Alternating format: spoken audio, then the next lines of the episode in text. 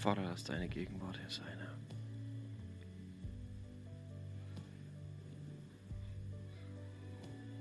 Danke für jede Zeit, einfach, die wir mit dir verbringen können.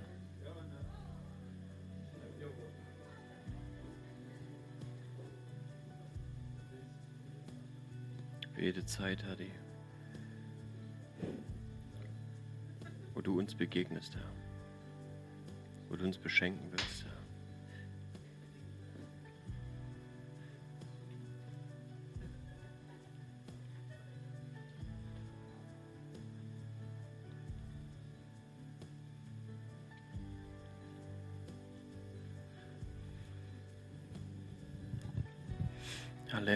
zeig uns, was auf deinem Herzen ist, Herr.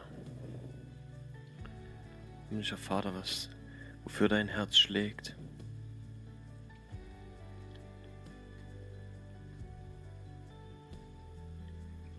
Was du tun möchtest unter uns, Herr.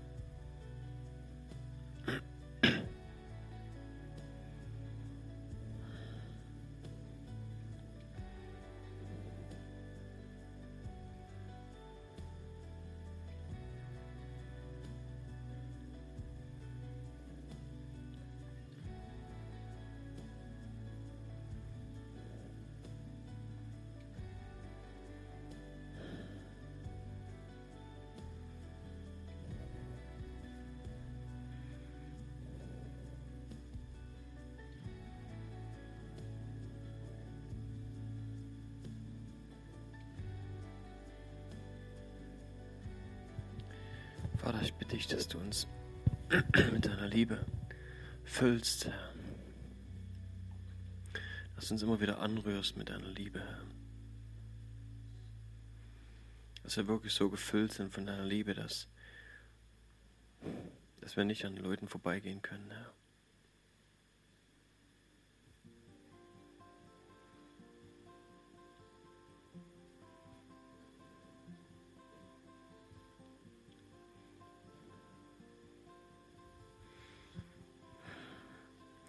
Ich habe, ähm, ich bin momentan so ein bisschen am, am Fragen halt, wie, was in meinem Leben noch fehlt und ja, was ich wie umsetzen kann einfach. Ich glaube, dass, dass Gott einfach sich wünscht, dass. Aber was wünscht sich Gott, ist eh die Frage, ne? Wie sieht, wie sieht es aus? Äh, die Bibel sagt, dass ähm, das Reich Gottes Friede und Freude und Gerechtigkeit im Heiligen Geist ist. Das klingt erstmal sehr einfach und es erstmal genügt für mich so, ne? Ich sage, ich habe Friede, ich habe Freude und Gerechtigkeit im Heiligen Geist. Darf ich genießen, darf ich erleben.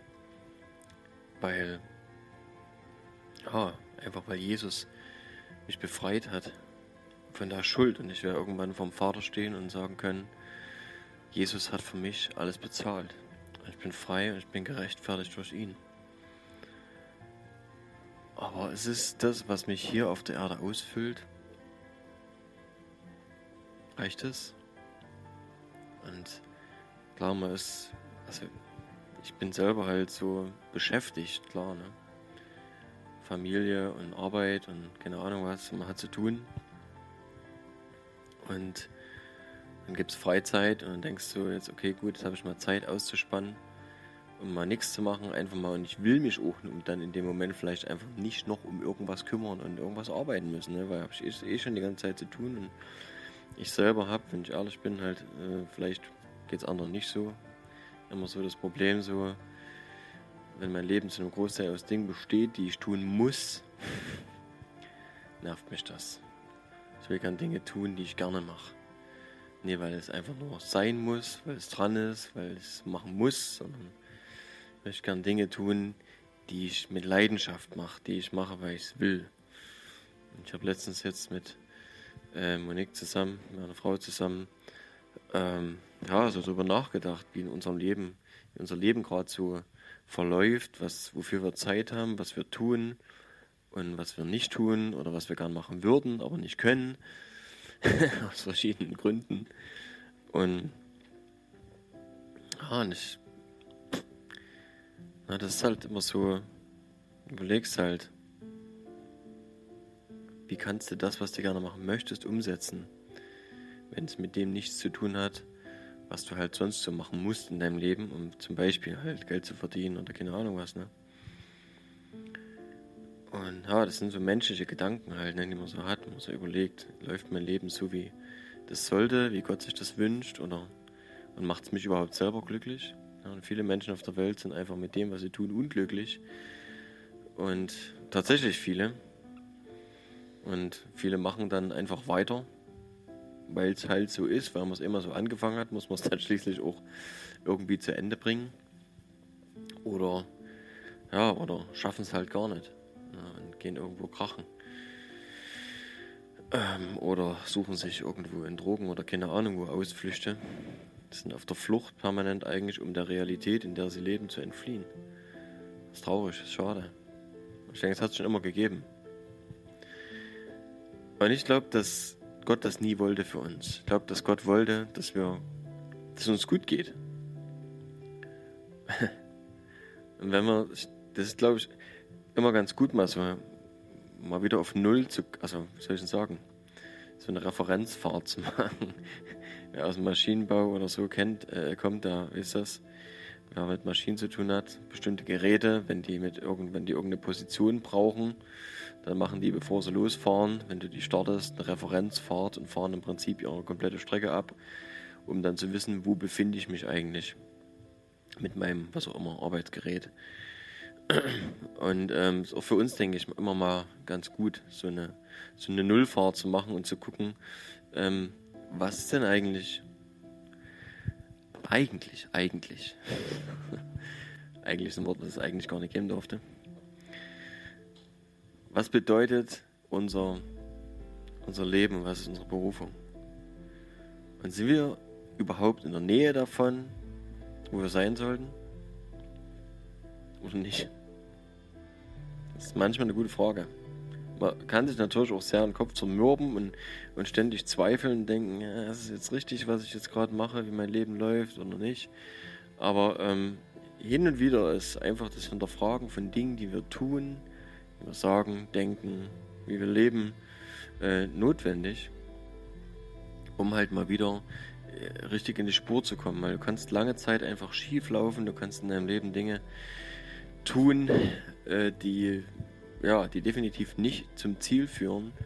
Und wenn du nicht immer mal wieder deinen Kurs überprüfst, dann hm, kommst du da nicht hin. Dann merkst du vielleicht gar nicht, dass du schon ewig in die falsche Richtung fährst und äh, am Ende nicht da rauskommst, wo du rauskommen solltest.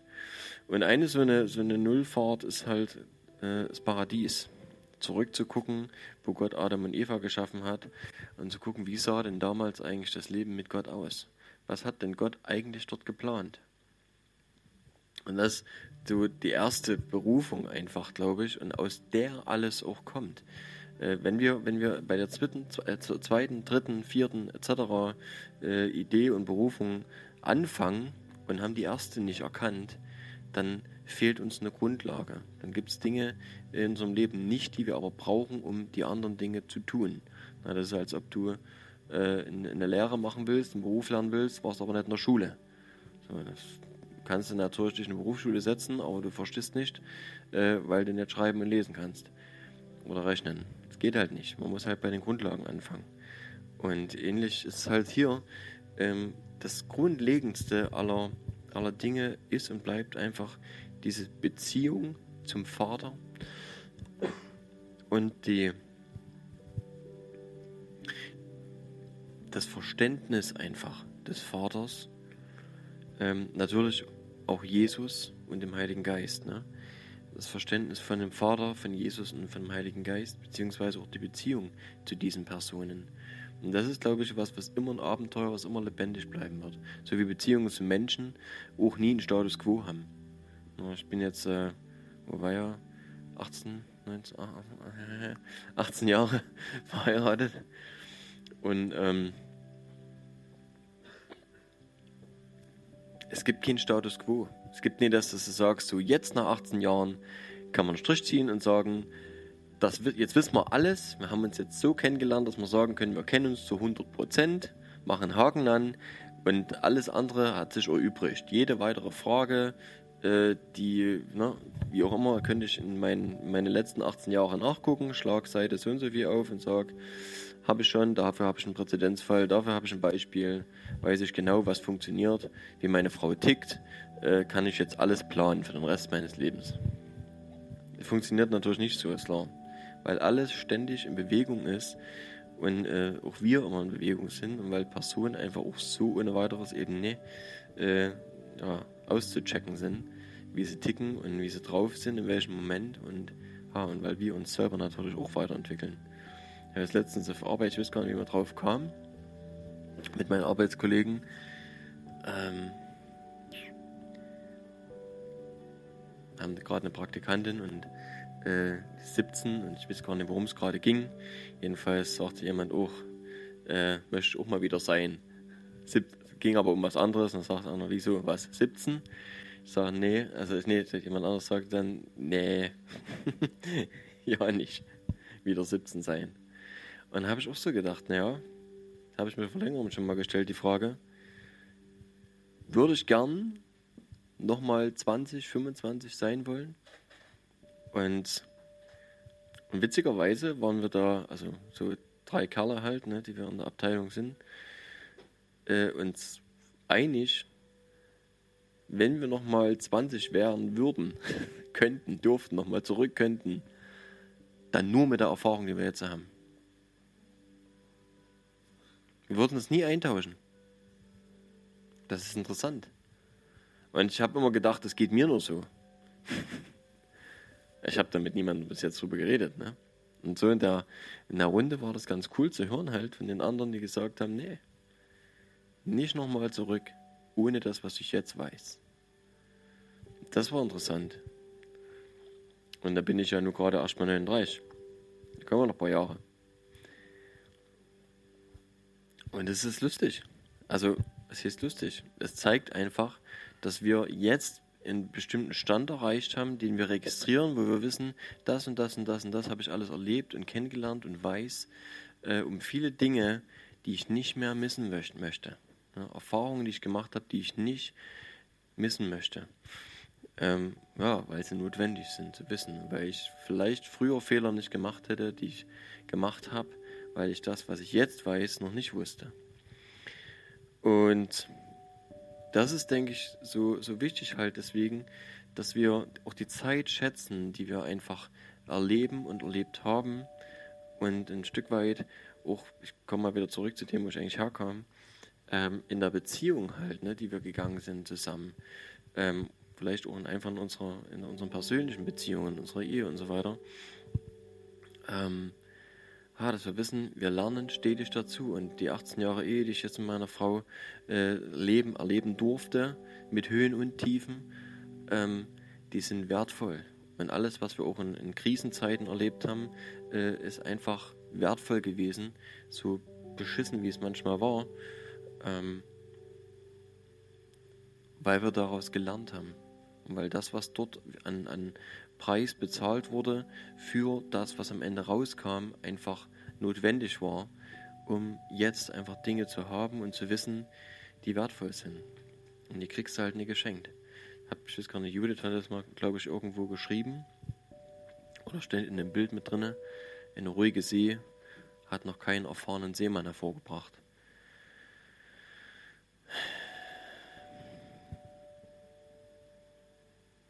Es gibt auf es gibt äh, halt ständig dieses Hoch und Runter. Und wenn wir jetzt zurückgehen halt zu unserem, ich springe mal wieder zum Paradies zurück, zu dem, was hat Gott eigentlich damals gewollt, dann lesen wir halt, dass er eine Beziehung wollte, ein Gegenüber wollte.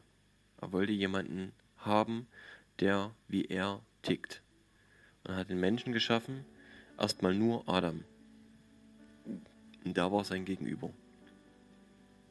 Und Adam hat dann gesehen, wie die Tiere als Mann und Frau existierten, männlich-weiblich, und wollte dann auch wieder ein Gegenüber haben. Und hat in Gott nicht dieses Gegenüber gesehen, wie das bei den Tieren war, ne, dass die eins ne, von gleichem Fleisch waren. Und hat dann gesagt, ich möchte eigentlich was haben, ein Gegenüber, genau wie Gott sich das gewünscht hat. Auch darin war er Gott gleich schon. Ähm, dass er gesagt hat, ich möchte gern auch ein Gegenüber haben, das genauso ist wie ich. Und aber interessanterweise hat Gott uns halt nicht nur dazu geschaffen, ein Gegenüber zu sein, sondern auch Gott zu sein, Götter zu sein. Das heißt zu herrschen auf einem Territorium, was uns gehört, bedingungslos. Und er hat gesagt, das ist die Erde, macht sie euch untertan. Ohne dass er irgendeine Bedingung daran geknüpft hat. Und wir haben diese Autorität bekommen, über diese Erde zu herrschen und ihm gleich zu sein. Nichtsdestotrotz hat er uns aber als erstes auch dafür geschaffen, sein Gegenüber zu sein. Und das können wir auch nicht, weg, nicht weglöschen. Ja. Weil das ist genauso in unserer Bestimmung, in unserer Identität, in unserer DNA vorhanden, in unserer geistlichen DNA, dass wir zur Familie Gottes gehören sollen und dass wir nur komplett sind, wenn wir mit dem Vater vernetzt sind, wenn wir mit ihm zusammen sind. Ansonsten fehlt uns was und die Welt sucht permanent danach, nach dem, was ihr fehlt und findet es nicht. Nicht in der Welt. Und ich habe ein bisschen im Matthäus, ein bisschen beim Autofahren Matthäus angehört. Ich bin immer wieder auch so begeistert, einfach wenn ich sehe oder höre oder lese, wie auch immer, ähm, wie Jesus umhergegangen ist und was Jesus vermittelt hat.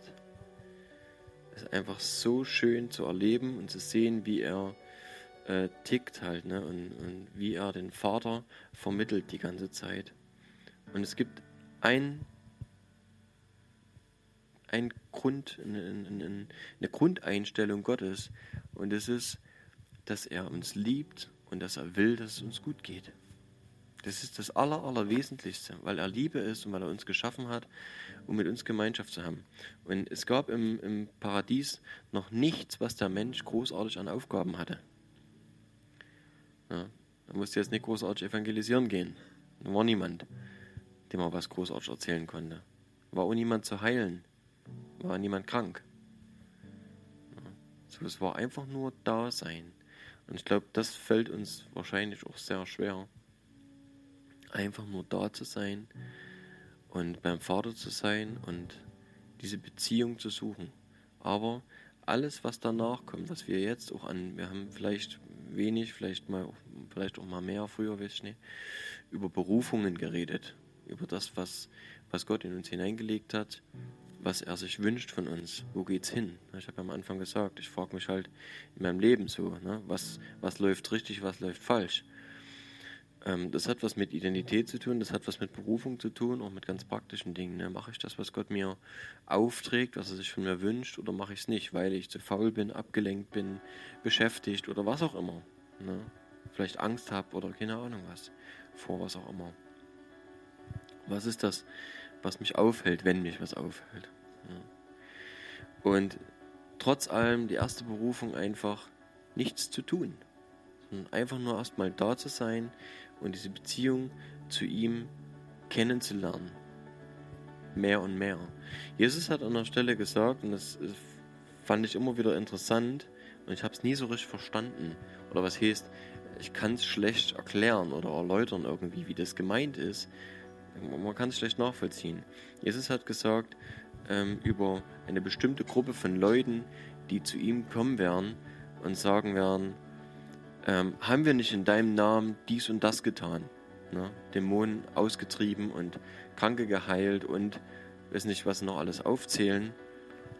Und er wird zu ihnen sagen, das sagt Jesus selbst, ich habe euch nie gekannt.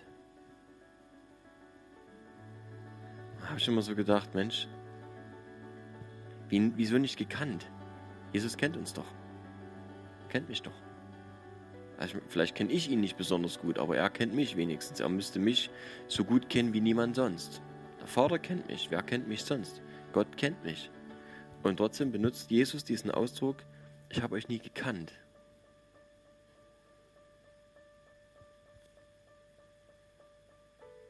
Was bedeutet das? Ich glaube, das ist eine vielleicht der wesentlichsten und wichtigsten Fragen für uns, wenn wir uns die Frage stellen, ob wir, ob wir mit dem, was wir in unserem Leben machen, auf dem richtigen Kurs sind. Ähm, ja. Was meint Jesus damit? Und was sagt er zu mir? Ich weiß, dass Gott mich kennt, das ist keine Frage, aber was meint Jesus hier? Ich habe euch nie gekannt. Bin ich, gehöre ich dazu? Bin ich jemand, wo Jesus sagt, ich kenne dich und ich bin mit dir und na, wie, was ist damit gemeint? Für mich ist es trotzdem noch eine Frage, was nicht, dass ich jetzt hier großartig eine Antwort darauf geben kann, auf diese Frage. Ähm, ich wünsche mir gern mehr zu verstehen, was diese Stelle bedeutet kann sich vielleicht denken, keine Ahnung, man kann vielleicht jeder sein, seine eigene Interpretation darüber haben. Aber für mich ist es halt so eine Frage, dieses, was bedeutet das, wenn Jesus sagt, er kennt mich? Ich wünsche mir, dass das er vor seinem Vater sagt, den kenne ich. Er gehört zu mir. Weil das ist letztlich das, was er gesagt hat. Wer ihn vor der Welt verleugnen wird, den wird er vor seinem Vater verleugnen und sagen, ich kenne den nicht. Und wenn ähm, wenn wir ihn bekennen vor der Welt, hat er gesagt, dann wird er uns vor seinem himmlischen Vater bekennen und wird sagen, der gehört zu mir oder die gehört zu mir, sie, er.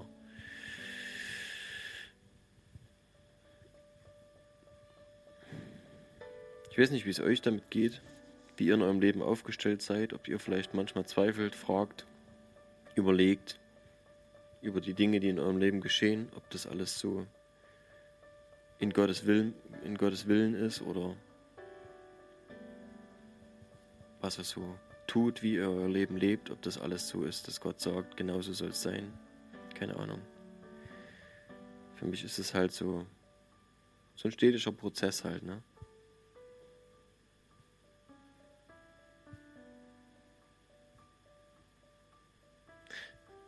Es gibt eine interessante Aussage. Ich sage dann noch, zu welchem Schluss ich gekommen bin, so für mich, oder, oder wo ich vielleicht gerade so bin und stehe mit dieser, mit dieser ganzen Überlegung.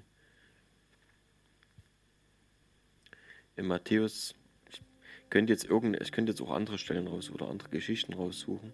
Ich lese aber mal die eine Geschichte vor. Die hat mich sehr bewegt.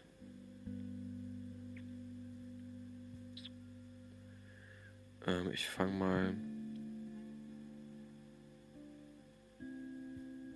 Na doch. In Matthäus Kapitel 9, Vers 1. Er trat in das Schiff, fuhr hinüber und kam in, eine, in seine Stadt.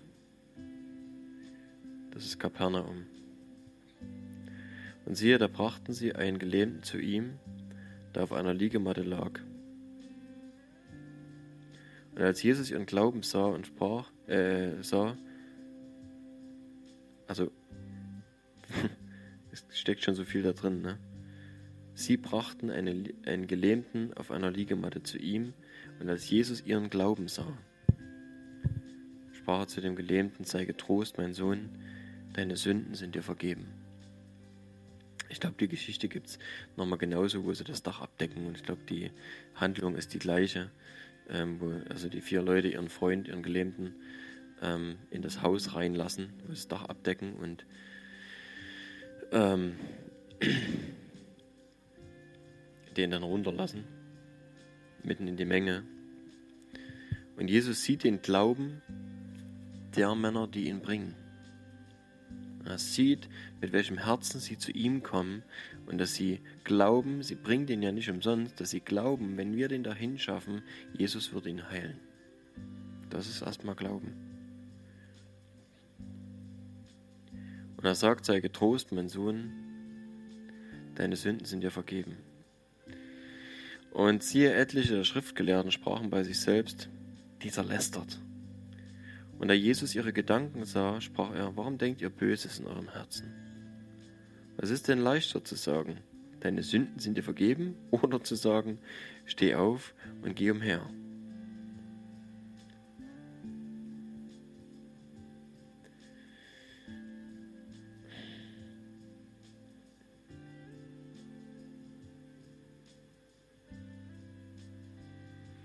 Damit ihr aber wisst, dass der Sohn des Menschen Vollmacht hat, auf Erden Sünden zu vergeben, sprach er zum Gelähmten, steh auf, nimm deine Liegematte und geh heim.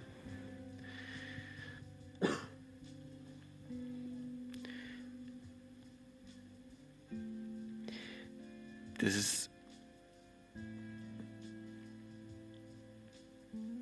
gibt andere Stellen auch, wo Leute einfach das, was wer Jesus ist und was er kann, wozu er fähig ist, überhaupt nicht einschätzen und zuordnen können.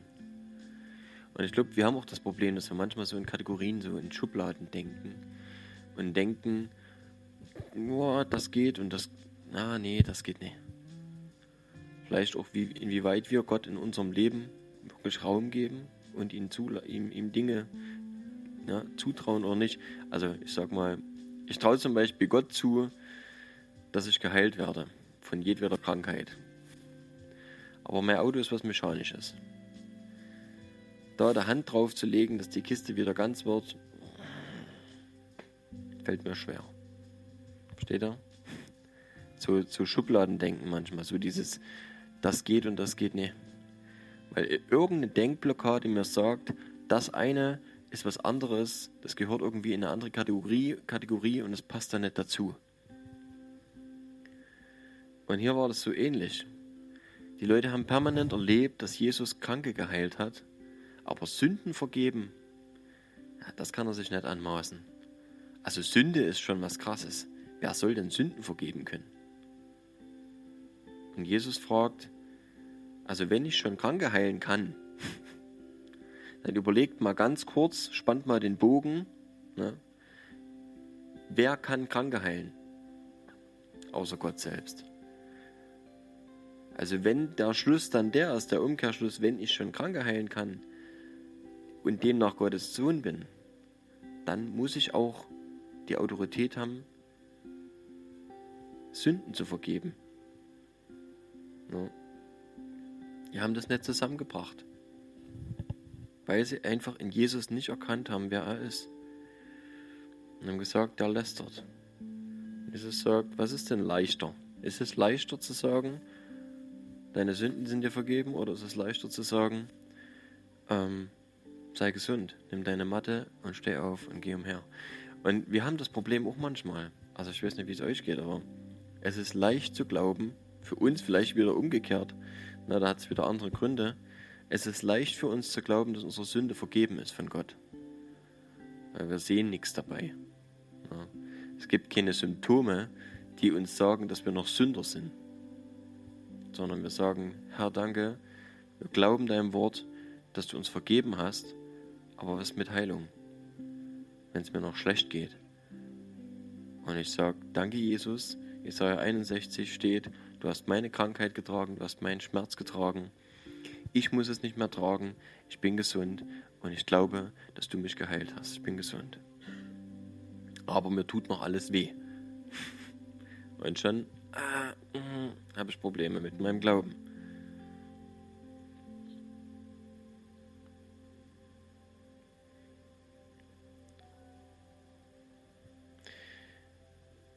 Hier ist es halt andersrum gewesen. Die haben gesehen, dass er Kranke geheilt hat aber für sie hat das Sündenvergeben nicht in die Kategorie gehört, der Mensch, der dort steht, darf das. Nee, der durfte Kranke heilen, aber Sündenvergeben, das stand nur Gott zu und das war für sie Lästerung. Nichtsdestotrotz, der Gelähmte steht auf und geht heim. Als aber die Volksmenge das sah, verwunderte sie sich und pries Gott, der solche Vollmacht den Menschen gegeben hatte. Und das ist eine interessante Äußerung, wo ich nicht richtig weiß, noch wieder, äh, haben die damals begriffen, dass diese Vollmacht von Gott an Menschen gegeben wurde tatsächlich? Oder ist das einfach was, was Matthäus hier schreibt, ja, der das für sich erkannt hat, dass wir diese Vollmacht bekommen haben? Ja, kann man irgendwie, aber es steht so da. Sie priesen Gott, der solche Vollmacht den Menschen gegeben hatte. Den Menschen in der Mehrzahl. Den Menschen.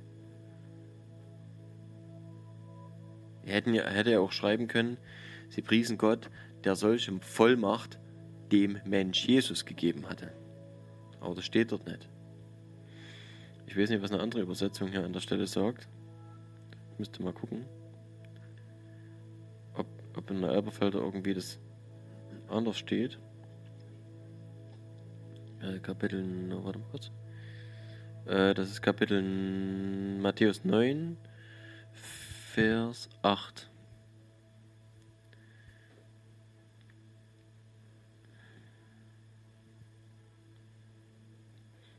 Ja. Den Menschen. Hm. Nur ist die Frage, ist es wahr oder ist es nicht wahr?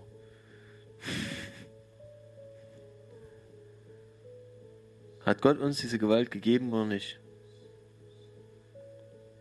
Steht hier. Sie priesen Gott, der solche Gewalt den Menschen gegeben hat. Und dort frage ich mich halt wieder, und da komme ich vielleicht nochmal, ich muss ja irgendwie mal wieder einen Bogen kriegen, zu dem, wo meine Zweifel sind oder mein Hadern mit meinem, mit dem, wie ich ähm, mein Leben lebe. Haben wir die Gewalt von Gott bekommen, seinen Willen umzusetzen? Haben wir Autorität bekommen von ihm, Kranke zu heilen, Dämonen auszutreiben, das Evangelium zu verkündigen, Sünden zu vergeben?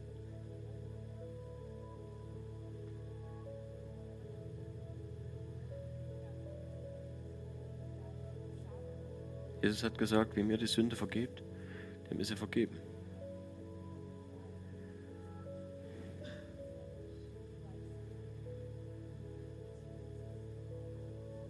Die katholische Kirche macht das sehr pathetisch. Die erteilen Absolution für allen möglichen Kram. Und ich kann nur nicht genau sagen, ob das jetzt jede Sünde betrifft oder ob das Sünden sind, die nur uns gegenüber, na, wo sich jemand an uns versündigt hat. Also die auf jeden Fall. Das ist schon mal klar. Wenn dir jemand irgendwas angetan hat, dann darfst du ihm vergeben. Und es ist vergeben. Es ist vergeben. Was du vergibst, Dinge, die dir jemand angetan hat, die du vergibst, die sind vergeben. Und derjenige ist wirklich frei davon. Das ist echt unglaublich. Wahrscheinlich eine der gewaltigsten Kräfte, die es gibt auf dieser Welt. Dass du jemanden Schuld erlassen kannst. Ich weiß nicht, ob wir das immer so checken, was das bedeutet. Was das für eine Tragweite hat. aber Gott hat uns die Autorität gegeben. Und das ist das, was was unser Leben ausmacht, zudem, dass das Reich Gottes Friede und Freude und Gerechtigkeit im Heiligen Geist ist, ist es einfach auch Vollmacht und Autorität als Kinder Gottes. Das, was wir leben können. Und wie gesagt, und vielleicht auch deswegen, weil ich das weiß, gucke ich so in meinen Alltag rein und denke, huh, ganz schön dünne. Bei mir jedenfalls. weil ich so wenig in Aktion sehe. Mich, mich so wenig in Aktion sehe. Wie gesagt, er könnte es anders handhaben. Und deswegen wünsche ich mir mehr diesen Blick Gottes. Und das, das ist ganz schlecht, irgendwie selber zu machen.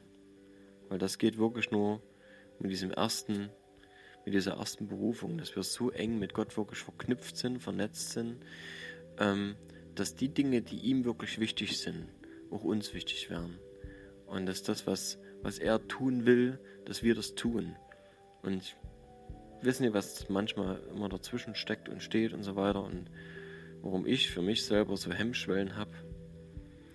Ähm, vielleicht, was, keine Ahnung, irgendwelche alten Schäden, wo die herkommen. Ähm, aber ich weiß, Gott ist gut. Er wird, wenn wir wenn wir uns wünschen einfach von ihm, dass wir dort weiterkommen, dann wird er das, dann wird er uns dorthin bringen. Aber letztlich müssen wir trotzdem, müssen wir die Täter sein, müssen wir Täter des Wortes Gottes sein. Nicht nur Hörer. Ja. Wir kennen vielleicht alle diesen Ausspruch aus der Bibel, aber letztlich hängt doch sehr viel genau daran, dass wir sagen müssen, nicht nur Hörer, ich will nicht nur Hörer sein von dem, was hier steht, ich will nicht nur Hörer und Leser sein von dem, was da steht, sondern ich will Täter sein. Ich will das sehen, dass die Dinge, die hier stehen, tatsächlich in Existenz kommen und umgesetzt werden. Und dass Menschen frei werden, dass ihre Sünde vergeben wird, dass ihre Krankheit geheilt wird und dass, sie, dass die Decke von ihren Augen genommen wird und sie Jesus sehen können. Und das ist ein Wunsch in meinem Herzen, von dem ich mir auch wünsche, dass er in meinem Alltag einfach viel mehr Gestalt annimmt und mehr noch, als dass es nur der Wunsch ist, der mehr Gestalt annimmt, ähm, dass ich auch einfach in den Situationen, ich, es ist sicherlich nicht jede Situation, es ist sicherlich nicht den ganzen Tag so, dass du den ganzen Tag lang deine Arbeitskollegen oder Klienten oder keine Ahnung, mit wem ihr so zu tun habt, äh, rund um die Uhr dieselbe Person belabert. Aber es wird Situationen geben, wo, wo Gott zu euch spricht, wo Gott zu mir spricht. Ob, na, und es kann im Supermarkt sein, das kann, im, das kann auf Arbeit sein, das kann aber auch hier draußen auf der Straße sein oder egal wo, wo Gott auf einmal sagt, jetzt hier und da will ich diesem Menschen begegnen. Und das zu sehen einfach und also das ist mein Wunsch halt einfach, das zu sehen und dann bereit zu sein. Ich hatte es letztens, nee, ich habe es hier glaube ich noch nicht erzählt. Hat irgendwann mal ein, ein Bild oder war es in einem Traum, glaube ich, weiß nicht genau. Da ging es um die Stelle, ähm, um die Waffenrüstung Gottes.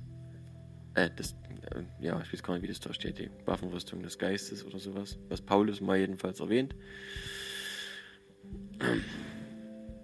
Und da gibt es die Stiefel der Bereitschaft, das Evangelium zu predigen. Und das ist für mich, glaube ich, immer das größte Problem gewesen, diese Stiefel anzuziehen. Vielleicht, vielleicht weil ich es auch falsch verstanden habe. Weil für mich immer war dieses auf dem Marktplatz stehen und Traktate verteilen. Und das ist irgendwie nie mein Ding gewesen. Und ich, ich weiß es schon gar nicht mehr. Ich hatte es euch erzählt. Ich weiß gar nicht mehr, was, welche Farbe haben die Schuhe gehabt? Ich weiß es selber nicht mehr. Ich dachte, die waren. War, ich glaube, die waren schwarz und weiß. Also, ich glaube, das stand in weiß drauf. Ich weiß es nicht mehr genau. Hm, wie auch immer. Jedenfalls in dem Traum hatte ich Schuhe an. Und da stand das drauf. Da stand drauf. Be? Bereitschaft, Bereitschaft, das Evangelium zu verkündigen. Ich habe die Schuhe angezogen. Und in dem Moment habe ich verstanden, dass es nicht darum geht, dass du permanent auf dem Marktplatz stehst, sondern dass du die Bereitschaft mit dir rumträgst, dass du immer, dass du allzeit bereit bist, einfach für Jesus zu sprechen. Ich habe letztens mal in der Lobpreiszeit gesagt, letztens mal nicht in meiner, letztens mal in der Lobpreiszeit gesagt, ich nuschel, ähm, dass ich glaube, dass die größte Ehre die wir Jesus zukommen lassen können, nicht ist, dass wir ihn hier in der Gemeinde anbeten, wo wir unter uns sind und wo es überhaupt kein Hindernis für uns bedeutet zu sagen, danke Jesus, Jesus du bist König, Jesus du bist gut. Es tut uns hier nicht weh, es ist nicht wirklich schlimm, das kostet uns keinen Preis. Aber vor Leuten, die uns anfeinden vielleicht, die uns auslachen oder Schlimmeres, keine Ahnung, was wir erleben können und was wir noch erleben werden, aber einfach irgendwo auf dem Markt zu sagen, Jesus Christus ist Gott und Jesus ist der einzige Weg zur Rettung. Das vor Leuten zu sagen, das macht ihm Ehre.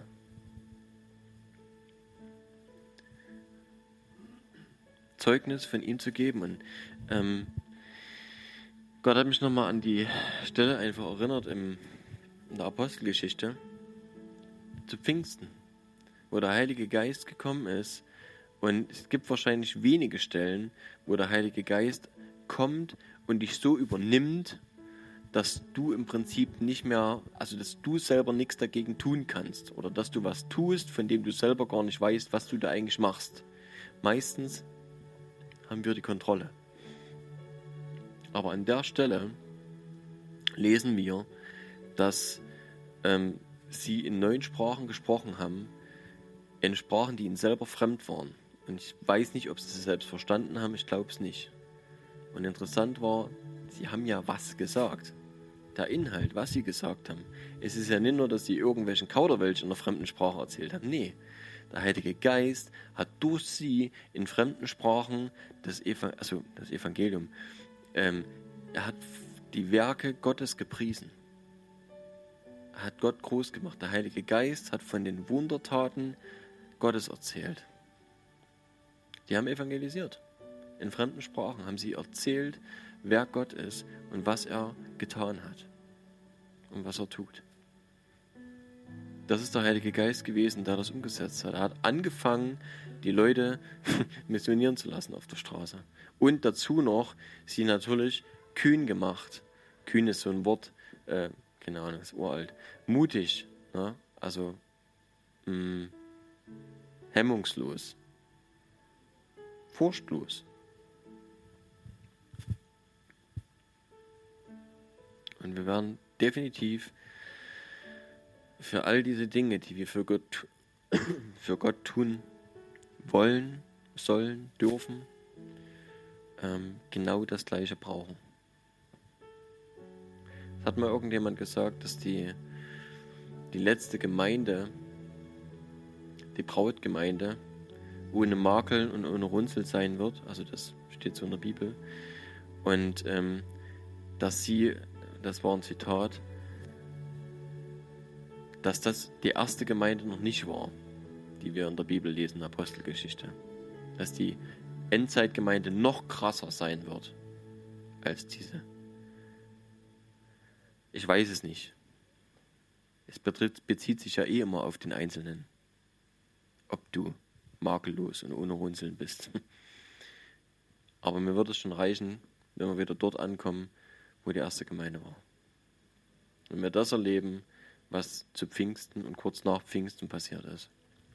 Wir können der Apostelgeschichte nachvollziehen, dass das wirklich eine explosive Zeit war, wo der Heilige Geist so krass äh, gewirkt hat und die Gemeinde so expandiert ist, innerhalb von wenigen Tagen und Wochen viele Tausende, Zehntausende Menschen dort zusammengekommen sind ähm, und die Zeichen und Wunder erlebt haben, die so massiv waren, dass sich Leute in die Straßen gelegt haben und sich gewünscht haben, dass der Schatten von Petrus auf sie fällt, weil sie geglaubt haben, dann werden sie gesund.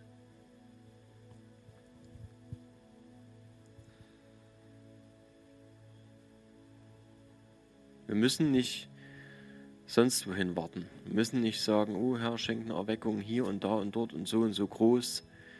Es, ich glaube, es reicht, wenn wir das Herz derjenigen haben oder dorthin kommen wieder, wo die Leute damals waren, die sich einfach nur nach dem ausgestreckt haben, was Gott für sie hatte. Das waren 120 Leute in einem, äh, in einem Raum zusammen in Erwartung auf Gott. Und sie wussten, die Kraft aus der Höhe wird kommen. Jesus hat gesagt, verlass die Stadt nicht, bis die Kraft aus der Höhe gekommen ist. Und erst dann könnt ihr irgendwo anders hingehen, dann werdet ihr sehen, wo es hingeht. Ne? Jesus hat ja ihnen den Auftrag gegeben, zu predigen, das Evangelium zu predigen und Menschen freizusetzen.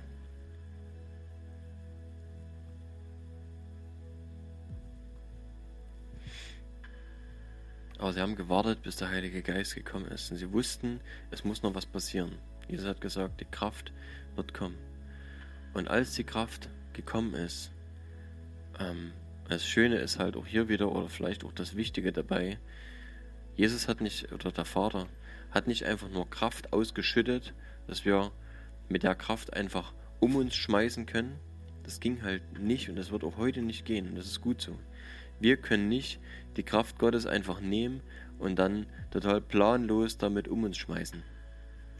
Stell dir vor, Gott würde dir einfach die Gabe der Erkenntnis äh, oder Weissagung geben und du würdest wissen, was jeder von hier, jeder hier gerade denkt. Jesus hat es ja partiell mal umgesetzt. Na? Ne? Jesus hat gesehen, was in den Herzen der Menschen war, er hat ihre Gedanken gehört und hat darauf geantwortet. Was wäre, wenn wir diese, wenn wir diese Autorität oder diese, diese Kraft ohne Maß bekommen würden. Und wir wüssten auf einmal, was jeder denkt. Ich glaube nicht, dass wir gut damit umgehen könnten.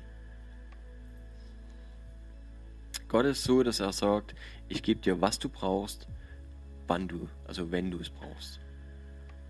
Nicht vorher und nicht nachher. Und ich gebe dir es genau so, wie du es brauchst.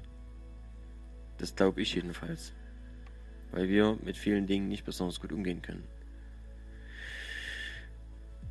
Und so hat er eine Person ausgesandt, hat den Geist des Herrn als Person zu uns geschickt. Und wir haben diesen Geist und wir müssen mit ihm genauso kooperieren, mit ihm genauso agieren und genauso mit ihm reden und uns auf ihn einlassen, mit ihm in Kontakt stehen, äh, wie das von Anfang an einfach auch im Paradies schon bei Adam und Eva mit Gott war. So wie wir mit dem Vater, wie wir mit dem, mit dem Sohn reden müssen, so auch mit dem Heiligen Geist. Da ist eine Person. Wir können nicht einen Finger schnipsen und sagen, komm hier und da und da ist eine Person. Ich glaube, es gibt viele wichtige Dinge einfach da zu lernen. Und alles, was ich jetzt so erzählt habe, ist vielleicht auch bloß so ein zusammengeworfenes äh, Potpourri meiner aktuellen Gedanken. Ähm, und natürlich auch meiner Fragen und meiner Zweifel.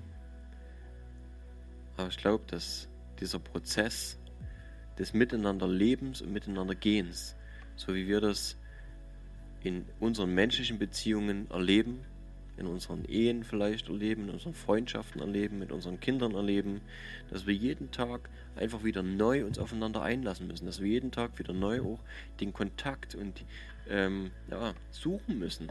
Auch Zuneigung ist eine Sache, die, die kann ich nicht einfach voraussetzen, sondern jeden Tag muss ich mit meinen Kids oder mit meiner Frau wieder diese Beziehung neu knüpfen also neu, so neu ist es dann nicht, ne? aber einfach wieder mich auf den anderen einlassen, frühmorgens dann hingehen oder wie auch immer und sagen, hey, wie geht's dir?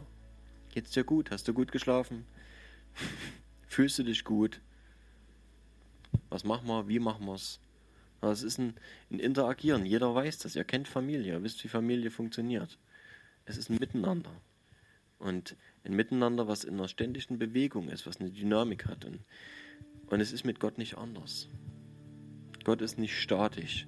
Gott ist nicht, klar sitzt er auf dem Thron, aber es ist nicht so, dass er stur und steif immer dasselbe antwortet.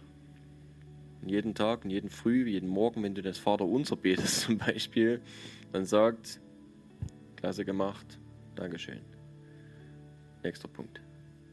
Gott ist kein Roboter, Gott ist keine Maschine, sondern Gott will eine lebendige Beziehung mit uns und wir brauchen diese lebendige Beziehung.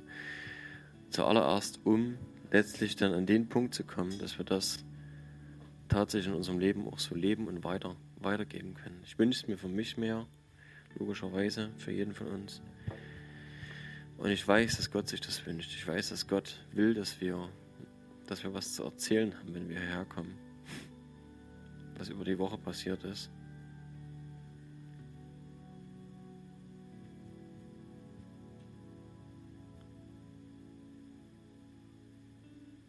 und dass wir uns nicht ablenken lassen von der Welt.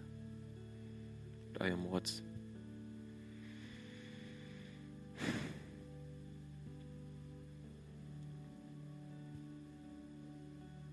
Himmlischer Vater, ich, ich danke dir, Herr. Du hast uns Menschen die Autorität gegeben, Herr, deine Kinder zu sein. Du hast uns Vollmacht gegeben, deine Kinder zu sein. Jesus, du hast uns Vollmacht gegeben, Kinder des Vaters zu sein. Du hast die Beziehung wiederhergestellt. Wir dürfen deiner Familie sein. Dürfen so heißen wie du, Herr. wir sind getauft auf deinen Namen. Wir sind Mitglieder deiner Familie und du hast uns alle Autorität gegeben, Herr. Und dein Geist, die Kraft, deine göttliche Kraft, Herr. Herr, ich will sehen, wie, wie Leute geheilt werden, wie Leute frei werden und wie Leute dich erkennen, Herr dass es wirklich in Herzen hineinfällt.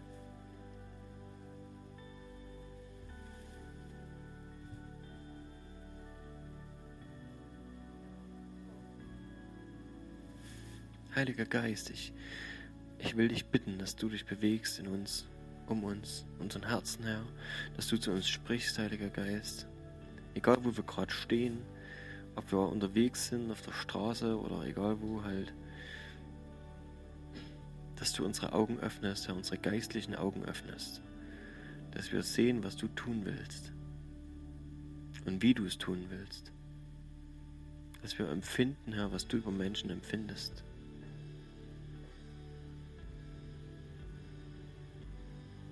Herr, weil dein Herz schlägt für jeden, Herr.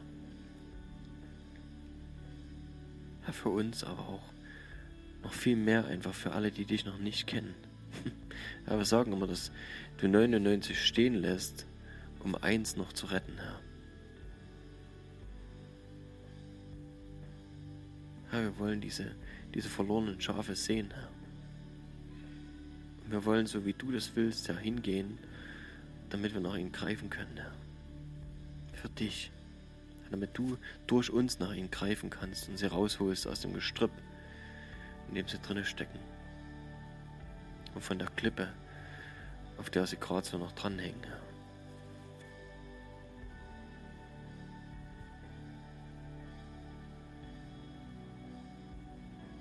Herr, füll uns mit deiner Liebe, Herr, mit deiner Leidenschaft für Verlorene, Herr.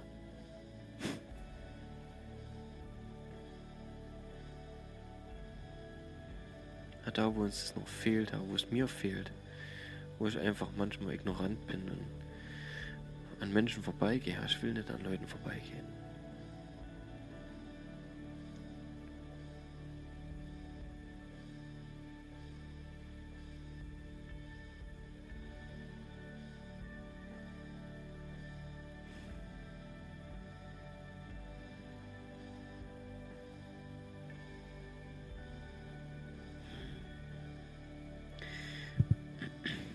Ich möchte gern, wenn also es wäre schön, wenn irgendwer noch was sagen will, darf er sowieso noch, ja, was sagen. Aber äh, wenn jemand Gebet braucht, dann lasst uns einfach voneinander beten. Wenn jemand Anliegen hat für sich selber oder für andere, lasst bete zusammen für Leute.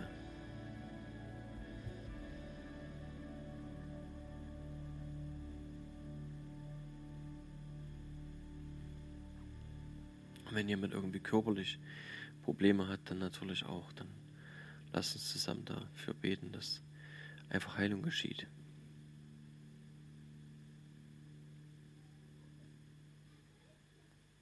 Es wäre gut, wenn das hier bei uns einfach normal ist.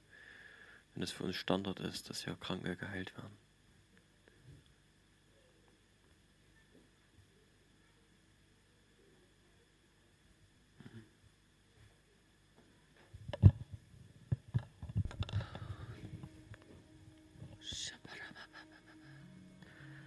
Danke, Herr, dass du uns erfüllt hast mit deinem Heiligen Geist, Herr. Danke, dass wir leben, Herr, durch dich. Danke, dass wir zum Leben berufen sind. Danke, dass wir dazu berufen sind, Leben auszuteilen, Herr. Ich preise dich für diese Wahrheit, Herr. Ich preise dich, dass du in uns unendlich viele Samenkörner gelegt hast, Herr die wir austeilen dürfen und raustragen dürfen in die Welt, dass du uns körbeweise überschüttet hast, Herr, anderen Menschen das Evangelium des Friedens zu predigen und zu bringen, Herr. Danke, dass die Wahrheit auf unsere Zungen gelegt ist, Herr, durch deinen Heiligen Geist und dass unsere Zungen wie Feuer sind, Herr. Ich danke dir dafür, Herr, dass das die Wahrheit ist. Ich danke dir, dass deine Liebe in unsere Herzen ausgegossen ist, Herr, durch den Heiligen Geist. Und dass wir befähigt worden sind, Herr, durch dich, Herr, das Evangelium rauszubringen, genau in der Vaterliebe, die es braucht für jeden einzelnen Menschen, ganz individuell. Und ich danke dir, Herr, dass du uns überschüttest, Herr, mit dieser Wahrheit der Leichtigkeit, dass es leicht ist, Herr, das Evangelium zu predigen. Ich danke dir, Herr, dass du jetzt wirklich Lügen von Schwere brechen willst, Herr dass du das von unseren Schultern nimmst, diese Schwere, die sich uns dann im Weg stellen will, diese Lüge, Herr. Weil wir sind frei. Du hast uns für die Freiheit frei gemacht, Herr. Und es ist leicht, dein Joch ist sanft, Herr. Dein Joch ist sanft und es ist nicht schwer. Es ist nicht schwer zu predigen, weil du uns die Worte geben wirst und weil wir nicht mal darüber nachdenken müssen, was wir sagen werden, Herr. Wenn wir anderen Menschen dein Evangelium predigen und du sagst, geh hin, wenn es dran ist, Herr. Ich danke dir dafür. Ich danke dir auch, dass wir erkennen werden, wann der richtige Zeitpunkt ist zu sprechen. Ich danke dir, dass wir sprechen werden, Herr, weil du hast uns keinen Geist der Furcht, sondern der Liebe, Kraft und Besonnenheit gegeben. Furcht wird sich uns nicht mehr in den Weg stellen, Herr. Ich danke dir dafür, weil vollkommene Liebe treibt alle Furcht aus, Herr. Und wir sind Kinder von dir, Herr, von dem Gott, der Liebe ist. Ich danke dir, Herr. Ich danke dir, Herr. Diese Liebe, sie lodert und brennt in uns. Danke, Herr. Danke, dass diese Wahrheit tief rutscht, Herr. Ich danke dir für Freisetzung. Wow. Danke, Jesus, dass du uns genau die Erkenntnis gibst, die wir brauchen, Herr. Danke, dass der Glaube auch in uns ausgegossen ist, weil wir gesegnet sind. Wir sind gesegnet mit jeder geistlichen Segnung in der Himmelswelt in Christus. Danke, Herr. Wir sind gesegnet damit. Wir haben den Glauben. Ich danke dir dafür, Herr. Und ich nehm's, ich nehm's, ich nehm's, Herr. Ich will nehmen und ich bete, dass wir einfach zugreifen und nehmen vom reich gedeckten Tisch angesichts unserer Feinde, Herr. Es ist reich gedeckt. Alle Gaben stehen da. Alles, was wir brauchen, Herr, für unsere Berufung, für unseren Weg. Alles ist da. Ich danke dir, Herr. Wir können jederzeit darauf zugreifen. Wir stehen nie alleine da. Danke, Jesus. Ich danke dir auch, dass du Druck von unseren Schultern nimmst, Herr. Druck, wo wir denken, wir müssen. Und ich danke dir, dass, dass das auch eine Lüge ist. Und ich, ja, ich danke dir einfach auch, dass dass du, dass du uns Leidenschaft in unser Herz gelegt hast, Herr, dir zu gefallen, dass wir das möchten, Herr, dass wir es lieben, dir zu gefallen. Und danke, dass wir dir schon gefallen. Danke, Herr. Danke, Herr. Du hast wohlgefallen an jedem Einzelnen von uns. Und wir sind deine geliebten Kinder. Danke, Herr, dass es uns eine Entspannung gibt, Herr, zu wandeln im Evangelium und bereit zu sein, dein Evangelium des Friedens zu verkündigen. Danke, Herr, dass wir diese Stiefel gerne tragen dürfen, Herr, weil wir wissen, dass wir geliebt sind, auch wenn wir Fehler machen, jederzeit. Sind wir geliebt und du liebst uns niemals weniger. Danke, Herr. Egal welche Entscheidung wir treffen, du liebst uns immer gleich. Danke, Herr. Danke, dass das niemals aufhört. Danke, Herr. Danke, dass du uns hilfst, diese tiefe Erkenntnis der Liebe einfach zu ergreifen und, und mit dem Herzen zu verstehen. Danke, dass du uns dabei hilfst, Herr.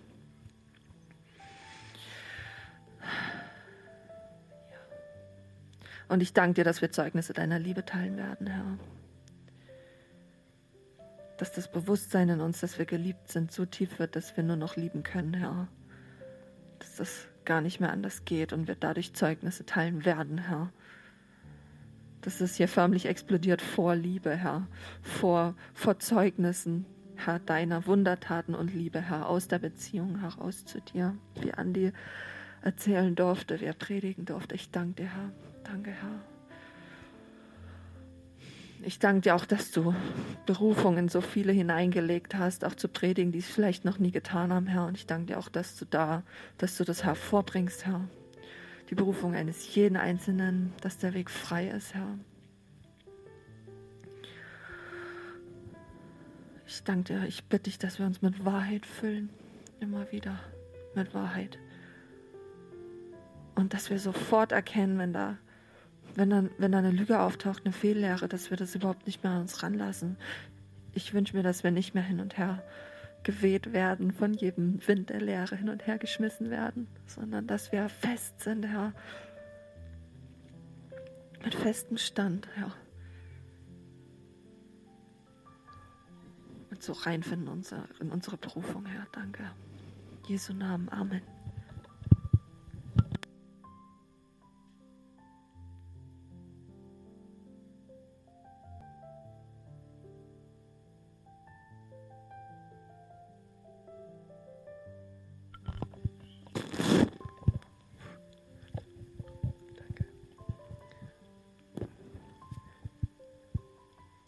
Interessant, als Andi von diese Frage weitergegeben hatte, die auf Arbeit gestellt wurde, würdest du nochmal 17 sein wollen?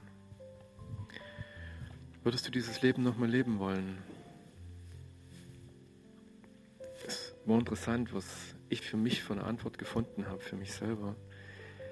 Aber ich glaube, dass, weil ich kenne das auch von verschiedenen Leuten, auch von meinem Vater, der das genauso gesagt hat, ja, ich möchte noch mal 17 oder 20 sein, aber mit dem Wissen, was ich jetzt habe, mit dieser Erkenntnis, die ich jetzt habe. Aber als ich für mich so drüber nachgedacht habe, habe ich vorhin für mich gemerkt, ey, ich will dieses Leben nicht nochmal. Ich will dieses Leben nicht nochmal. Und ich kann euch sagen, mein Leben war gut. Wenn ich habe, immer wenn ich zurückgeschaut habe, durfte ich immer sagen, eigentlich danke, ich würde nichts anderes machen wollen. Mit Sicherheit vielleicht die eine oder andere Aussage oder dem Menschen nicht mehr so begegnen oder so, aber so grundsätzlich, so rückschauend, kann ich sagen, danke, Herr, ich hatte ein gutes Leben gehabt. Und ich möchte es trotzdem nicht nochmal leben, weil, wisst ihr, das hätte ich vor 20 Jahren nie sagen können. Und ich war Christ, ja. Aber diese Erkenntnis Gottes, das, was er offenbart hat, von seiner Schönheit, von seiner Liebe, wer er ist, wie er ist und dass er seinen Kindern die Hoffnung gibt, ihn eines Tages zu schauen, zu sehen, wie er in seiner Herrlichkeit beim Vater ist, dass das eine Verheißung ist, die er uns gegeben hat, wo ich heute, heute weiß, heute, Herr, ich sehne mich danach. Ich sehne mich danach, beide zu sein. Ich sehne mich so danach, in diesen Armen des Vaters zu liegen oder dort einfach zu sein, ich weiß nicht, ob wir, den, ob wir den Vater in Ewigkeit sehen werden. Aber vielleicht, klar, werden wir ihn auch sehen. Und wir werden dieses Reich seiner Herrlichkeit in einer Weise entdecken oder erkennen, wie wir heute vielleicht nur Schatten davon wahrnehmen. Und dennoch sehne ich mich. Und ich, Gott hat diese Erde wunderschön gemacht. Und einigen ist es vergönnt, diese Schönheit zu sehen Viele Menschen sind nicht so behütet aufgewachsen wie wir vielleicht auf dieser Erde. Und für viele Menschen war dieses Leben auf dieser Erde Kampf, Leid und Elend. Und sie haben vielleicht nie daran gedacht, so, hey, toll, ich möchte nochmal leben. Und ja, für sie ist vielleicht für viele der Tod eine Erlösung auf dieser Erde. Aber ich hatte ein Leben gehabt, um zu sagen, ja. Und trotzdem, das, was mir Gott gezeigt hat, ist einfach so viel größer und herrlicher und schöner und vor allen Dingen er selbst, was ich, wie gesagt, vor 20 Jahren einfach noch nicht sehen konnte. Und dieser Prozess in unseren Herzen, vielleicht immer wieder, wenn er uns berührt, wenn er etwas hineinspricht, wenn er uns zeigt, wer er ist und äh, wie er uns sieht und was seine Liebe für uns noch bereithält, da eine Sehnsucht zu entwickeln, die einfach sagt, Herr, ich möchte bei dir sein. Paulus hat es mal so beschrieben, er hat gesagt, äh, ich würde gern von dieser Welt weggehen, aber um euretwillen will ich noch hier bleiben. Weil er wusste, er hat einen Auftrag. Gott hat ihm einen Auftrag gegeben. Und diesen Auftrag zu erfüllen, weil er die Menschen geliebt hat, wahrscheinlich mit der Liebe, die Gott in sein Herz hineingelegt hat, äh, auf dieser Welt weiterzuleben. Aber er durfte einmal weg sein. Er wusste nicht, ob im Leib oder außerhalb seines Leibes und durfte diese Herrlichkeit sehen äh, im Himmel, die auf ihn wartet, die Gott umgibt. Und deswegen konnte er sagen, hey Leute, eigentlich so schnell wie möglich weg von hier. Und ich wünsche es uns ein Stück, vielleicht wird der eine oder andere an dieser Zeit ob durch einen Traum oder durch eine Vision oder durch eine Entrückung, wie immer, einfach sehen können, was auf ihn wartet oder was Gott äh, für uns bereithält, vielleicht im prophetischen. Aber ich glaube, das, was jeder von uns empfangen darf, seine Liebe, seine Worte, seine Realität, wenn er dir zuspricht, wie er dich sieht und was sein Herz ausmacht. Und wenn du das empfängst, dass da etwas wächst in dir, wo du gern alles dafür eintauschen möchtest, was diese Welt, was diese Menschheit, was diese Zeit zu bieten hat, äh, um ihn von Angesicht zu Angesicht zu sehen und bei ihm zu sein. Aber was diese Menschen oder diese Männer, von denen Andi sprach, vielleicht zum Ausdruck gebracht hat, haben, sie möchten leben. Weil ich glaube, es ist in jeden Menschen hineingelegt, diese Sehnsucht eigentlich nach Leben. Aber wenn es vielleicht nicht so gut aussieht oder wenn es für den einen Leid bedeutet, aber eigentlich trotzdem zu leben, irgendwie zu leben. Und dass sie sagen, ja, ich würde nochmal wieder anfangen wollen, aber mit der Erkenntnis von jetzt, weil sie an diesem Leben hängen. Und Menschen basteln seit Jahrhunderten an irgendeiner Erfindung, Leben zu verlängern, weil sie weil sie glauben, dass es sich lohnt zu leben. Aber eben mit dieser Erkenntnis, die sie jetzt gewonnen haben. Und da war für mich auch die Frage, was ist das für eine Erkenntnis, dieses Wissen über diese Welt? all die Sachen, die ich bis jetzt erkannt habe und wie ich jetzt damit umgehen würde und nicht mit 18, 17 durchs Leben zu stolpern irgendwo und vielleicht noch nicht so richtig wissen, aber jetzt habe ich doch eine Reife oder eine Erkenntnis und die möchte ich gerne retten, vielleicht oder mitnehmen in dieses andere Leben. So. Aber Paulus hat mir gesagt, wer meint, etwas erkannt zu haben, er hat noch nicht erkannt, wie man eigentlich erkennt. Und dann sagt er diesen für mich legendären Satz, dass er sagt, wer Gott liebt, wird von ihm erkannt. Und diese Liebe, die uns Gott schenkt, ihn wieder lieben zu können, mit Liebe mit ihm verbunden zu sein und dass dann dieses von Gott erkannt zu werden, dass er uns in seine Arme nimmt, dass sein, äh, sein Leben in uns fließt und dieses all das, wonach wir uns sehnen in Ewigkeit, aber auch jetzt schon ein Stück davon schmecken dürfen, dass es kommt. Durch diese Liebe möchte er es in unseren Herzen ausdrücken und uns damit erfüllen.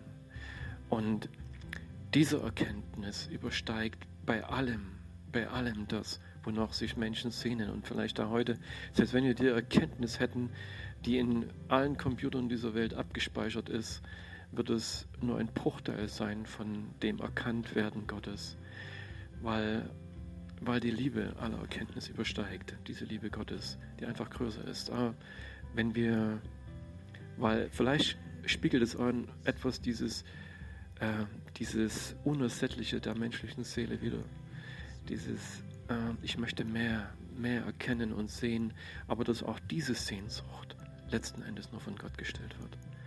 Dass wenn er uns berührt, wenn wir von ihm erkannt werden, wenn er sein Leben in uns ausdrückt, dass wir satt werden, dass wir gesättigt werden von dieser Welt, dass wir sagen, Herr, was gibt es, das ist viel größer und viel begehrenswerter. Und darum will ich bei dir sein. Und darum möchte ich jeden Tag aufstehen mit diesem, mit dieser, mit diesem Wunsch, mit dieser Sehnsucht im Herzen, dich mehr zu erkennen oder dir näher zu sein, Worte von dir zu hören, deine, deine Berührungen zu spüren und den eigentlichen Sinn meines Lebens auf dieser Erde zu erkennen. Warum sind wir geboren? Weshalb bist du heute hier?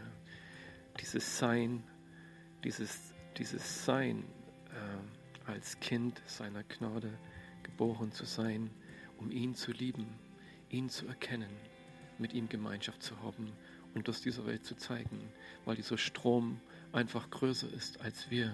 Wir können ihn nicht fassen. Wenn er anfängt zu fließen in uns und größer und größer wird, dann wird er aus uns hinausfließen und wird dieser Welt dieses Zeugnis geben, dieses Seins, der Liebe und der Wahrheit und der Gegenwart und der Größe Gottes.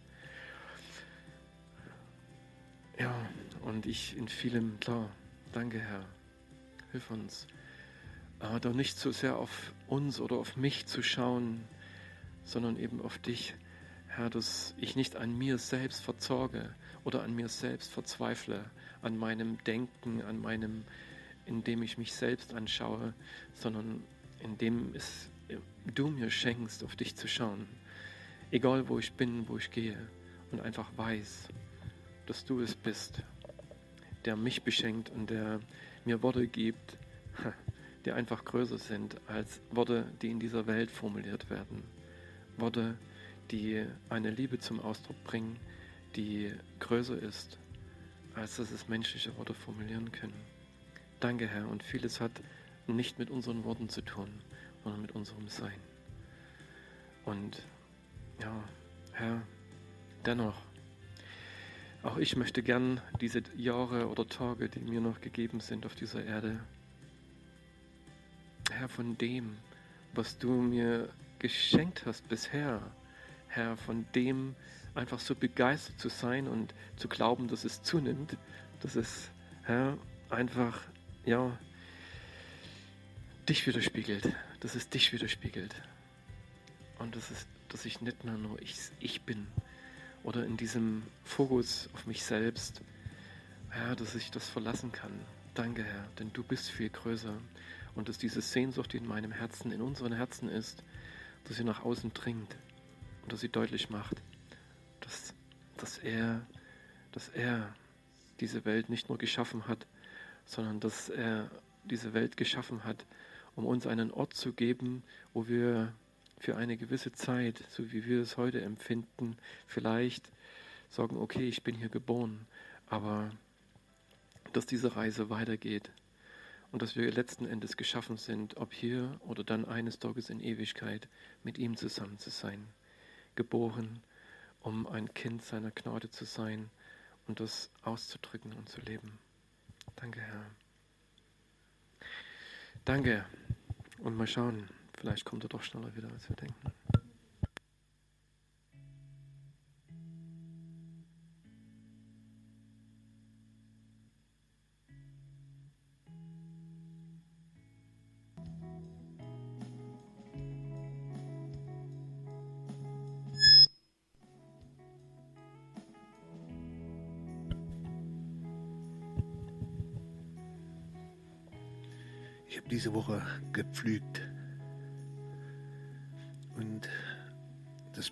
Mir gerade nicht mehr so aus dem Herz, aus, dem, aus, dem, aus, meinem Gedächtnis raus.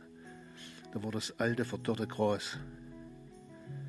Und ich bin mit dem Flug dort reingefahren, mit dem Traktor, habe das aufgerissen und die Schollen sind umgefallen.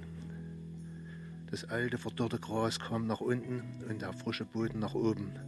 Und der Boden hat geglanzt. Das war geschnitten wie, wie mit einem Messer durch den Flug. Da war so ein Glanz auf dem neuen Boden. Und das wünsche ich mir, dass einfach das Alte, was wir vielleicht in unseren Herzen haben oder in unseren Gedanken haben, in unseren Vorstellungen, dass es Gott einfach auffliegt, dass das Welge kaputt geht und dass neuer Boden bereitet wird in unseren Herzen, hier in der Gemeinde, in unserem Leben, damit Neues wachsen kann. Und ich denke, in dem Prozess sind wir immer und immer und immer wieder dass Gott einfach immer wieder neu sehen, sehen kann in unser Herz, dass wir sehen können, dass wir erleben können, dass wir uns trennen von den alten Dingen, die keine Frucht mehr bringen. Danke, Herr. Und ich bitte dich, Heiliger Geist, dass du uns das immer wieder zeigst, wo wir keine Frucht mehr bringen, wo einfach Neues entwachsen muss oder entstehen muss. In jedem einzelnen Herzen. Danke, Herr. Und danke, Heiliger Geist, dass du uns uns zeigen wirst, immer wieder und immer wieder. Und ich bin da einfach dankbar, dass du es nützt durch Bilder, durch Worte dass du einfach zu uns sprichst, zu jedem Einzelnen, zu jedem Einzelnen auf seine Art und Weise. Danke, Herr. Danke, Herr. Dass wir immer abhängig sein dürfen von dir und dass du immer wieder guten Samen aussehen wirst in jedes Herz, auch hier in der Gemeinde, Herr, an jedem Ort, da wo wir sind. Danke, Herr, und dass wir in allen diesen Dingen Frieden haben dürfen. Danke, Herr, dass du nicht hinter uns stehst mit der Peitsche und uns treibst, sondern dass es deine Liebe ist, die uns diese Dinge zeigt und offenbart. Danke, Herr, ich möchte getrieben sein von deiner Liebe, Herr. Oder gezogen sein. Danke, Herr, dass du vor dem Flug stehst und uns ziehst mit Liebe, Herr. Danke, Herr. Danke für deine Gegenwart. Danke, dass du hier bist und uns beschenkst und beschenkst und beschenkst. Danke, Herr. Lasst euch beschenken. Herr, ich will beschenkt sein von dir. Danke. Danke, danke, danke.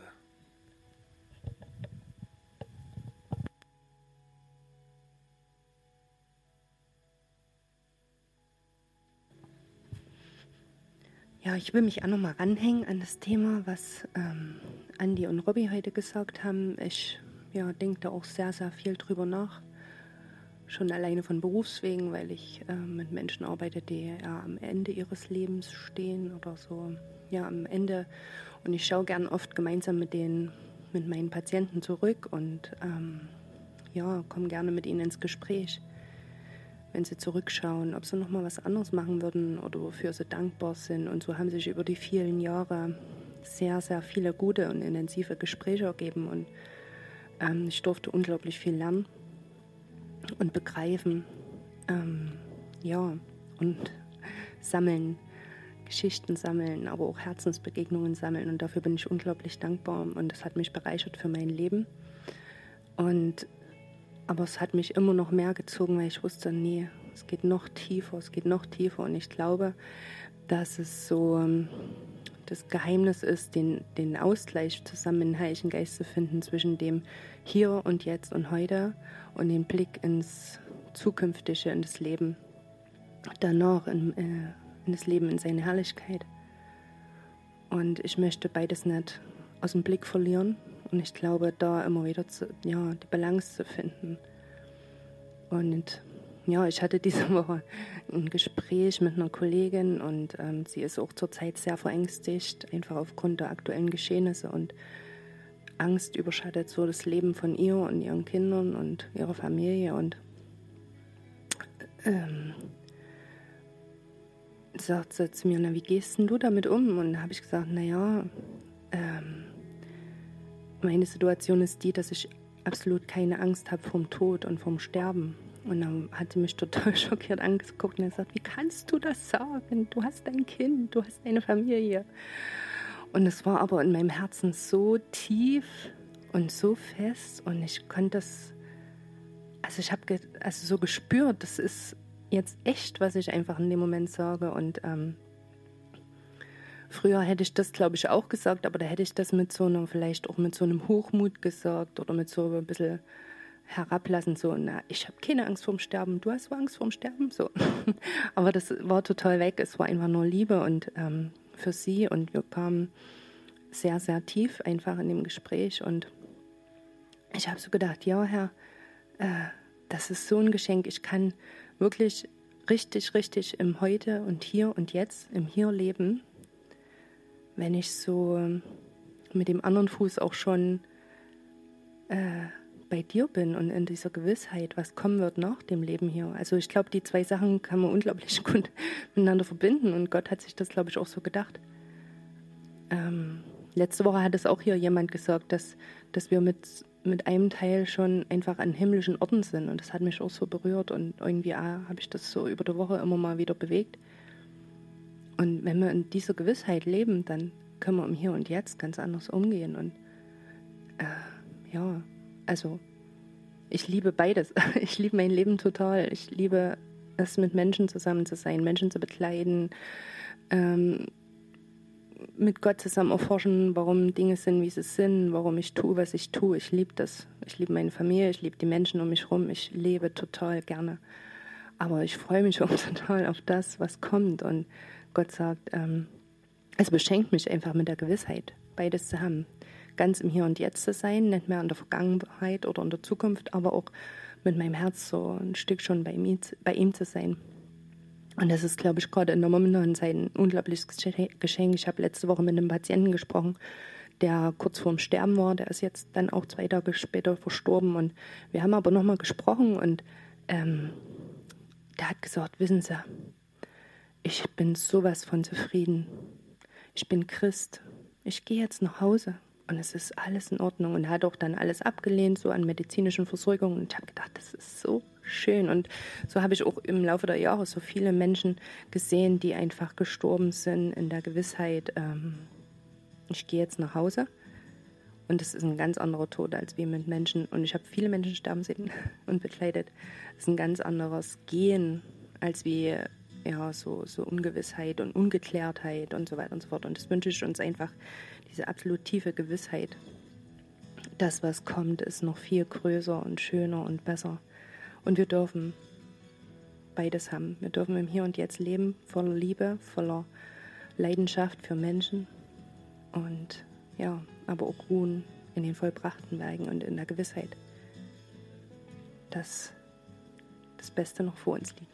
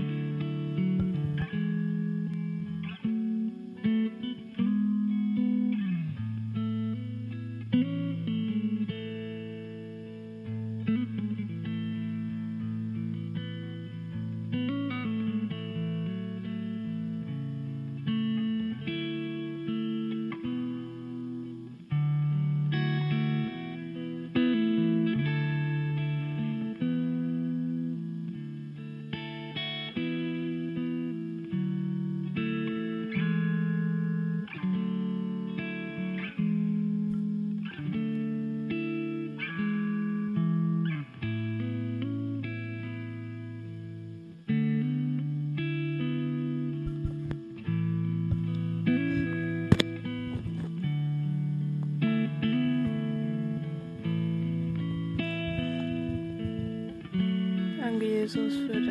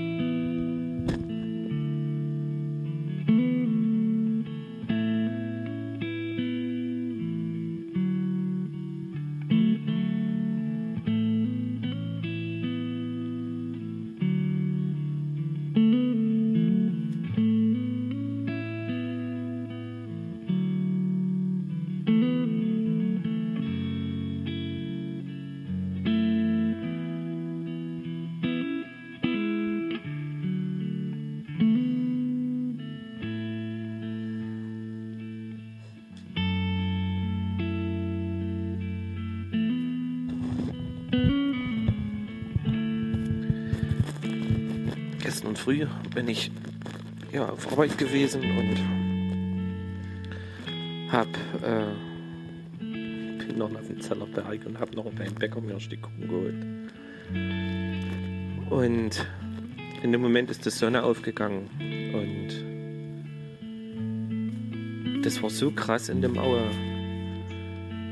Die ganzen Häuser waren golden, die waren rot-golden. Das war, war unglaublich. Es war einfach nur wieder so total krass, wie der Herr seine Schönheit hat glänzen lassen. Und ich kenne ja das, ich meine, ich bin kein Auer, ich bin nicht hier aufgewachsen, und, aber nur das, was ich arbeitsmäßig hier kenne und wie oft ich ja das über die Dunkelheit hier sehe und wie oft dann, wenn ich jetzt gerade in der Jahreszeit in Dunkelheit auf Arbeit komme und in der Dunkelheit wieder von Arbeit weggehe, dann ist die Dunkelheit in den Gassen. Und, und Freitag früh war Gold, rot-golden, die, die grauen Häuser waren rot-golden, die roten Backsteinhäuser waren rot-golden. Der Glanz hat sich einfach auf alles hingelegt. Und in der Bibel steht ja, dass mal irgendwann das Sonne abgeschafft wird, weil in dem neuen Jerusalem Gottes Herrlichkeit die Sonne ersetzen wird. Und das muss so gewaltig sein. Ich bin aber dankbar, Herr, für den, für den, für das, was du, was du hier leuchten lässt, Herr. Ja, und ich will das wirklich auch, ich will das wirklich auch sehen, also erleben, Herr. Ja, danke, dass wir schon mal sehen dürfen, wie du in der Natur alles leuchten lässt, Herr. Ja, und ich möchte, dass dunkle Herzen anfangen wieder zu leuchten. Herr, bei unseren angefangen, Herr. Und dass der Glanz sich einfach drauflegt. Und dann ist es egal, ob das unten drunter eine Dreck, Dreckfassade und ein Dreckhaufen ist. Dein Glanz legt sich auf uns. Herr, und in dem Glanz können wir neue Hoffnung, Hoffnung, ähm, Hoffnung haben, Herr. Herr, weil wir Hoffnung brauchen. Herr, danke, dass du uns deine Hoffnung ins Herz gelegt hast. Aber Herr, ich möchte dich erbitten, dass wir sind, so wie die Sonne geschienen hat, dass wir, dass wir die Hoffnung weitergeben. Herr, und dass wir einfach ja, das sind, was wir sein sollen. Und, und, und, und, und dann einfach deine Herrlichkeit von uns aus ausgeht. Herr, du hast geschrieben, dass die, die dir vertrauen, Jesus, von denen werden Ströme lebendigen Wassers fließen. Es ist einfach so, ein, so eine Folge dessen, wenn wir voll, wenn wir voll in Kontakt mit dir sind. Herr, ich danke dir dafür, Herr. Herr, führ unsere Herzen näher zu dir, Herr. Herr, lass die Umstände dazu führen, Herr, dass wir uns entscheiden für dich und uns näher an dein Herz heranpirschen. Dass wir die Entscheidungen richtig treffen, Herr. Und dass wir die Angst und Ungewissheit oder Lustlosigkeit, Ziellosigkeit einfach nicht zulassen, Herr. sondern dass wir uns neu justieren, Herr, dass wir uns neu orientieren, Herr. Dass wir das Ziel nicht aus Augen verlieren, Herr. Herr, und so sehr wir darüber geredet haben, was wir, was wir erleben dürfen, noch bei dir, Herr, was alles in, in den Schatten drückt, was wir hier haben, was wir hier an, an, an Schönheit schon sehen dürfen, ist ein, ein Witz gegen das, was noch kommt. Ja, aber du hast gesagt, dass das Reich Gottes schon mitten unter uns angebrochen ist. Danke, das durften wir sehen und dürfen wir immer wieder sehen, Herr. Und, und ja, du hast drauf, das zu verbinden, Herr. Weil du uns ja Leben geschenkt hast, Herr. Und dafür danke ich dir, Jesus. Herr, lass einfach deine Herrlichkeit neu aufbrechen, Herr. Hier an den Ort, nicht damit es uns gut geht und wir glücklich sind, sondern, sondern, sondern dass, dass Menschen zu dir finden, dass Leute gerettet werden können. Und dass wir die Herrlichkeit von dir auf den Menschen sehen, Herr. Und dann einfach nur noch staunen, dort, dort stehen. Das, weil das, was du uns zugedacht hast, Herr, das hast du jedem zugedacht, Herr. Und du wirst dich vor niemanden verstecken oder, oder, oder äh, verwehren, Herr, sondern du bist gekommen, auf das alle, alle gerettet werden können, Herr. Ich preise dich dafür, Herr. Danke, dass du deiner Herrlichkeit gekommen bist, Herr Jesus. Und danke, Heiliger Geist, Herr, dass du die Kraft weitergibst. Wir preisen dich dafür. Amen.